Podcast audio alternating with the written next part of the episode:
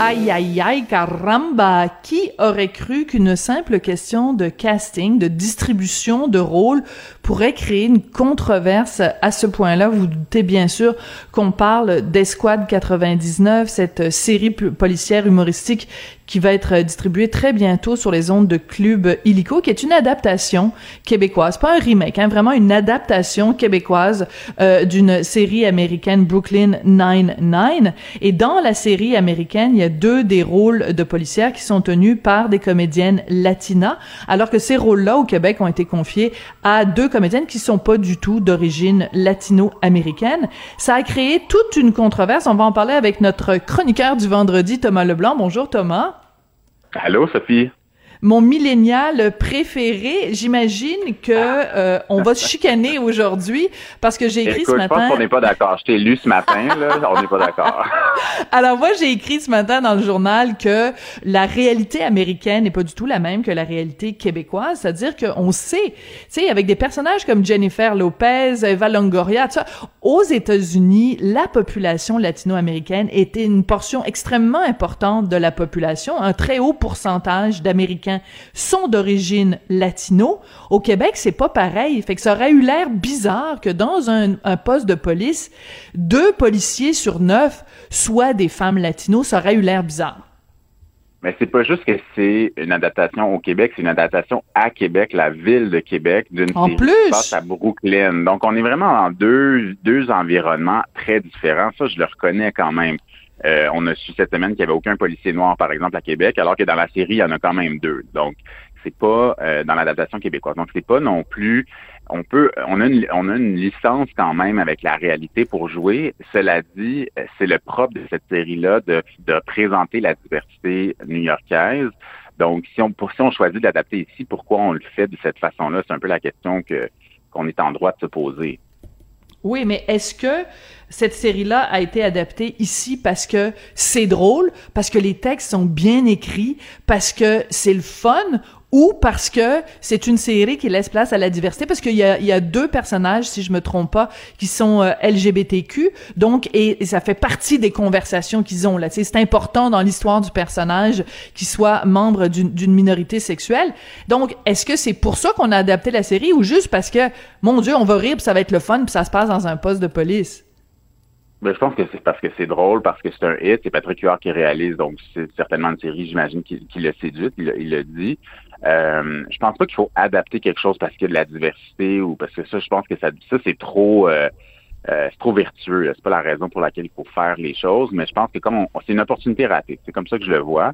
Euh, je pense pas. Tu sais, j'ai lu, j'ai lu une chronique où on disait, c'est pas nécessaire, que, ça aurait pas été nécessaire que les rôles aient été confiés à des actrices latinas. Euh, mais dans, on aurait pu penser peut-être à une, une, une, policière autochtone, on aurait pu penser à une policière peut-être euh, euh algérienne ou du, ou du nord de l'Afrique. On aurait pu. Donc, je trouve que ça, ça démontre juste un manque d'imagination. Et je dirais plus loin, je pense aussi que les, euh, les acteurs les actrices de la, de la, diversité au Québec sont tellement tout le temps déçus et je dirais quasiment en post, en choc post-traumatique de, du manque de diversité à l'écran, surtout dans les, les séries de fiction, que c'est juste, c'est peut-être pas le cas idéal pour parce qu'il y a quand même des acteurs, euh, des acteurs noirs dans la série. Il y a quand même des, on a gardé, on n'a pas tout, tout le casting n'est pas blanc, euh, mais je pense que c'est juste pour eux, pour, ça devient juste une autre preuve euh, qu'on rate des opportunités puis qu'on qu'on se remet pas nécessairement assez en question.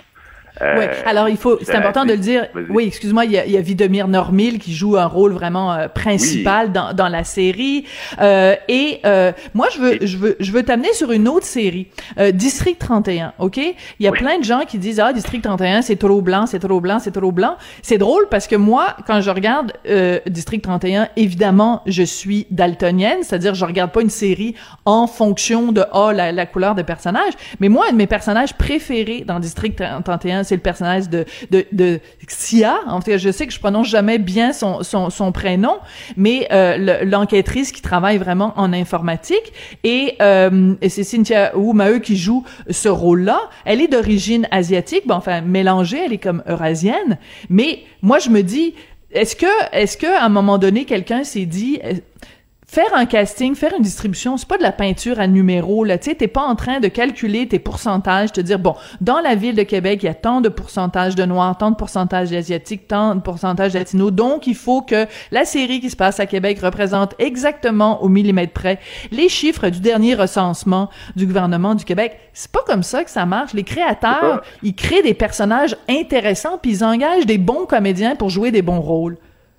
Ça, c'est sûr, mais je pense qu'il y a un pouvoir dans la représentation, dans, le fait de, se voir à l'écran, dans, le fait de, voir des personnages qui peuvent peut-être un peu nous ressembler. Ça, c'est la première chose. Mais la deuxième chose, j'irais sur le, sujet de la, représentation de la, de police en général. Je pense qu'on est en, est en remise en question sur le côté sympathique qu'on voit des policiers dans les séries de fiction, euh, euh, dans la représentation dans les médias en général. C'est sûr que dans, dans District 31, c'est sont, sont pas juste sympathiques. Je pense qu'il y en a qui sont plus antipathiques. Euh, mais il faut se questionner sur est-ce que est-ce que la, façon dont on présente les policiers, c'est lié à leur espèce de statut d'intouchable? Puis, est-ce qu'on évite pas de représenter, parce que là, tu me dis, il faut être fidèle à la réalité, soit, mais il y a des réalités comme le profilage racial, par exemple, qui sont peut-être pas aussi représentées que dans la vraie vie.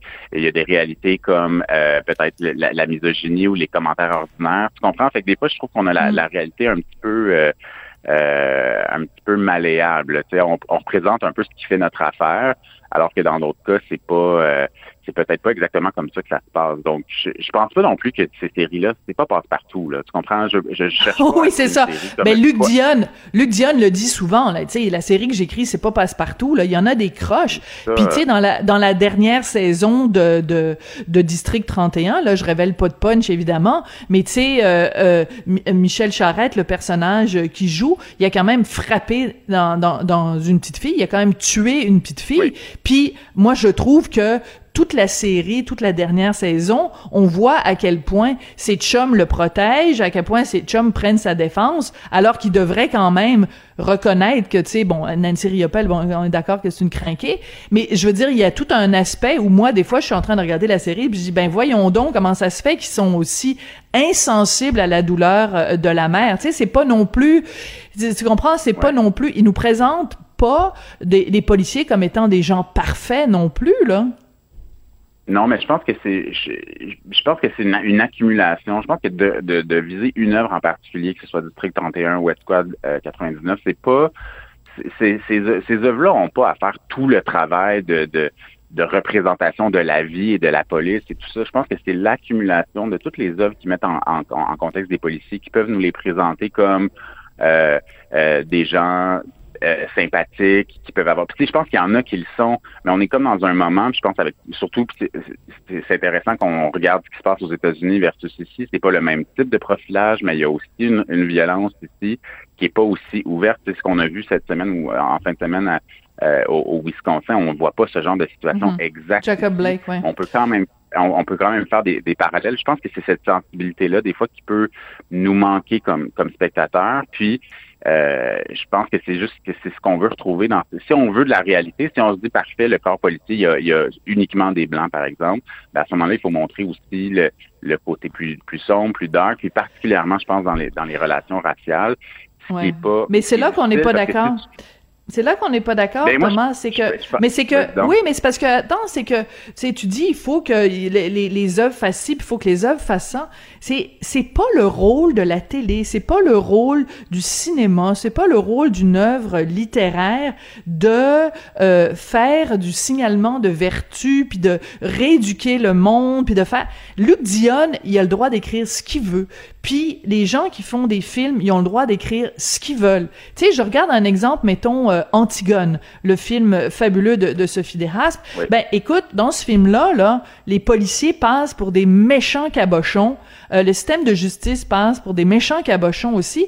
Puis ça, c'est le regard de la réalisatrice Sophie qui a, qui a fait ce film-là. Ben c'est son regard. Moi, je voudrais pas que quelqu'un arrive devant la réalisatrice d'Antigone en lui disant ouais, mais tu sais, je trouve que ta représentation de la police, c'est une œuvre d'art. Elle fera bien ce qu'elle voudra. Tu comprends? C'est, il faut pas non plus que on, commence à polisser, pour faire un mauvais jeu de mots, qu'on commence à polisser les œuvres d'art pour que ça corresponde aux valeurs de, des gens du plateau Mont-Royal.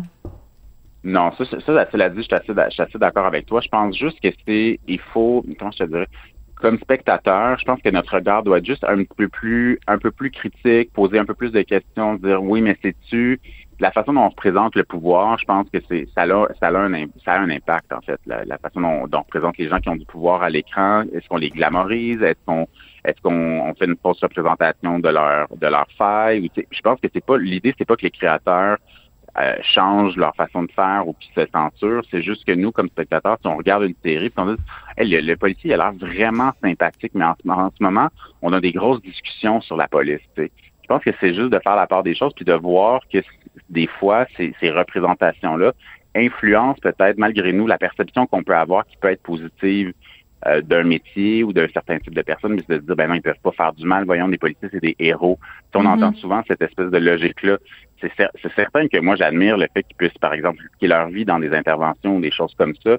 Euh, mais on est à un moment où il y a une évolution sur la perception des, policiers. Puis je pense juste que je, pense que certaines œuvres y participent, puis d'autres œuvres y, y, participent pas nécessairement. Puis pour revenir à, à Brooklyn Nine-Nine, c'est une représentation de la police de New York qui est vraiment sympathique, alors qu'on connaît plusieurs plusieurs problèmes qui sont liés avec ce corps de police là. Tu sais. Je mhm. que dans la série, la série a pas le devoir de tout de tout mais non, J'espère, j'espère.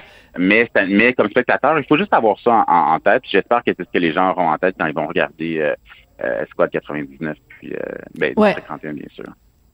Et puis, euh, si les gens veulent voir c'est quoi le vrai visage de la police new-yorkaise, il vous reste toujours le film Serpico, qui est un film de 1973 avec Al Pacino, réalisé par Sidney Lumet.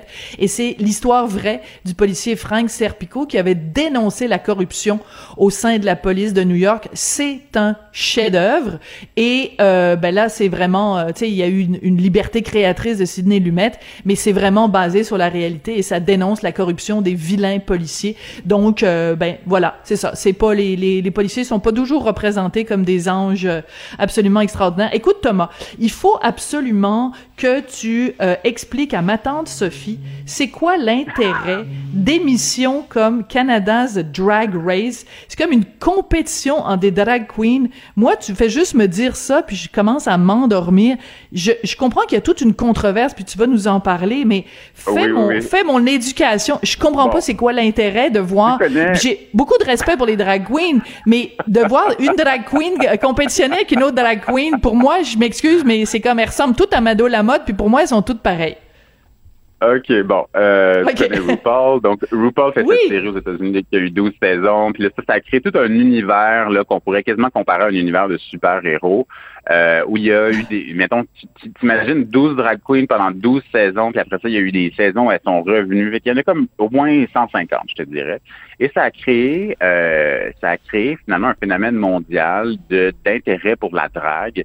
Euh, la drague qui est vraiment une forme d'art. Je pense que c'est là-dessus peut-être que je, je peux t'accrocher. C'est que ce sont vraiment des artistes qui ont vraiment un talent que ni toi ni moi on aurait, qui serait euh, de concevoir et de produire, par exemple, des tenues de scène qui vont raconter une histoire euh, au niveau au niveau d'un maquillage, bien entendu, qui peut être clownesque, mais qui peut être plus grande nature, qui peut être aussi très très, très, très féminin.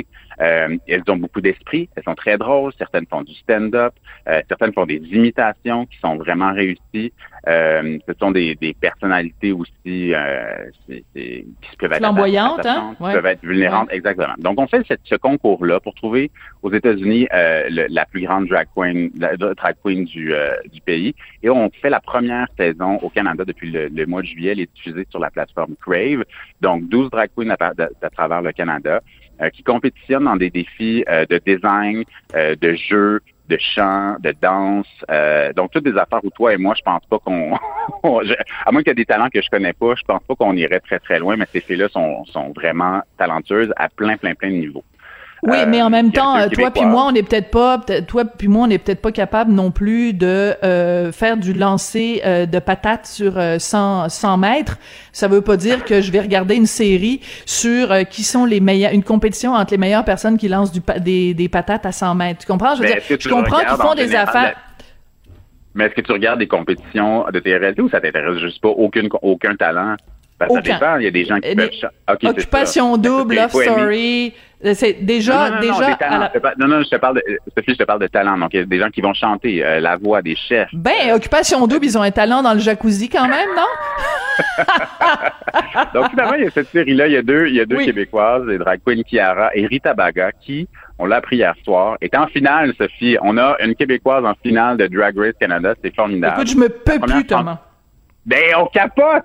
Écoute, t'es, t'es, tout seul de ta gang parce que pour vrai, c'est la Rita Mania en ce moment. Tout le monde capote, tout le monde est vraiment excité parce que euh, cette protégée de Madolama se retrouve dans le top 3. Donc, le top 3, là, c'est comme, c'est la, c'est la finale avant, avant d'être couronné. Cela dit, il y a des juges, donc, dans cette compétition-là qui vont, qui vont, qui vont juger les, les, les participantes sur leur, leur talent, sur si c'est réussi, pas réussi, est-ce qu'elles sont bien maquillées, est-ce qu'elles sont bien, que leur, leur tenue est, est réussie ou non. Euh, et les fans n'aiment pas du tout les juges de Canada Drag Race. mon Dieu, Thomas, je suis. Ce qui mais moi non plus. Mais non, mais moi je suis d'accord avec toi. Moi je me dis, ben ça fait partie de la vie de pas être aimé. Là, je veux dire, à bien-en.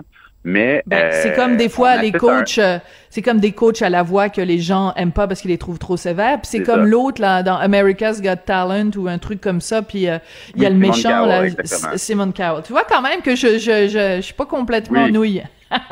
ben en fait c'est que l'affaire c'est que ça fait partie. Il faut que tu aies un méchant dans ce, dans ce genre de dynamique là. Ça fait partie du show de télé, c'est de la télé, tu sais. Mais là, ce qui se passe, c'est que euh, le, les fans de Drag Race sont extrêmement investis et ils sont en train d'intimider finalement les juges de la série. Il y en a un qui s'est retiré de Twitter, qui est un juge euh, gay et noir. Donc, il, y, a, comme on se demande est-ce qu'il y aurait une forme de racisme là-dedans dans la façon où c'est juste que c'est un mauvais juge? Donc, ça, il, y a, une petite zone d'ombre là. Et c'est juste pour dire finalement que euh, dans la communauté gay, dans la communauté LGBTQ, c'est pas juste des licornes et des arcs-en-ciel. Des fois, c'est toxique. Des fois, on est baveux. Des fois, on saillit, on se bitch. C'est très drôle. Euh, voilà, c'est ça qui se passe. Mais finalement, ça se peut que dans une semaine, euh, Rita Baga, la, la, Montréalaise, soit couronnée euh, la meilleure drag queen du Canada. On est bien excités. Euh, puis je te le dis, regarde, regarde un épisode parce que c'est c'est c'est pas des talents qui sont donnés à tout le monde. Euh, surtout réunis de cette façon-là, de savoir faire toutes ces choses-là. C'est une chose de savoir chanter à la voix, par exemple mais d'être capable de, de A à Z, de monter son numéro, de concevoir ses costumes, euh, de raconter une histoire, parce qu'il y a de la, performance aussi là-dedans. Oui, oui. Ben écoute, euh, presque en train de me convaincre. Écoute, de toute façon, je vais donner, je vais te donner quelque chose. En tout cas, c'est sûr que les noms qui que elles se choisissent, parce que toi tu parles d'elles au féminin, le nom qu'elles se choisissent, euh, j'avoue qu'elles font preuve d'imagination. Rita Baga, j'avoue que je trouve le, le jeu de mots assez rigolo. Donc, euh, pour l'instant, en tout ben cas, je lui donne mon vote. Je lui donne mon vote pour euh, pour euh, l'imagination. Écoute, merci Thomas d'avoir fait l'éducation de ma tante Sophie. Puis, ben écoute, quand on va se reparler vendredi prochain, peut-être que Rita Boga va avoir été couronnée. Ben oui. La, la, la queen des drag queens, ce serait drôle quand même. Ok, ben je t'embrasse. Merci. Bonne fin de semaine. Merci Sophie. Bye bye. merci Thomas. Après la pause, un, un sujet vraiment qui est en train d'ébranler le monde du sport. Black Lives Matter, le mouvement vraiment prend de l'ampleur. On en parle après la pause.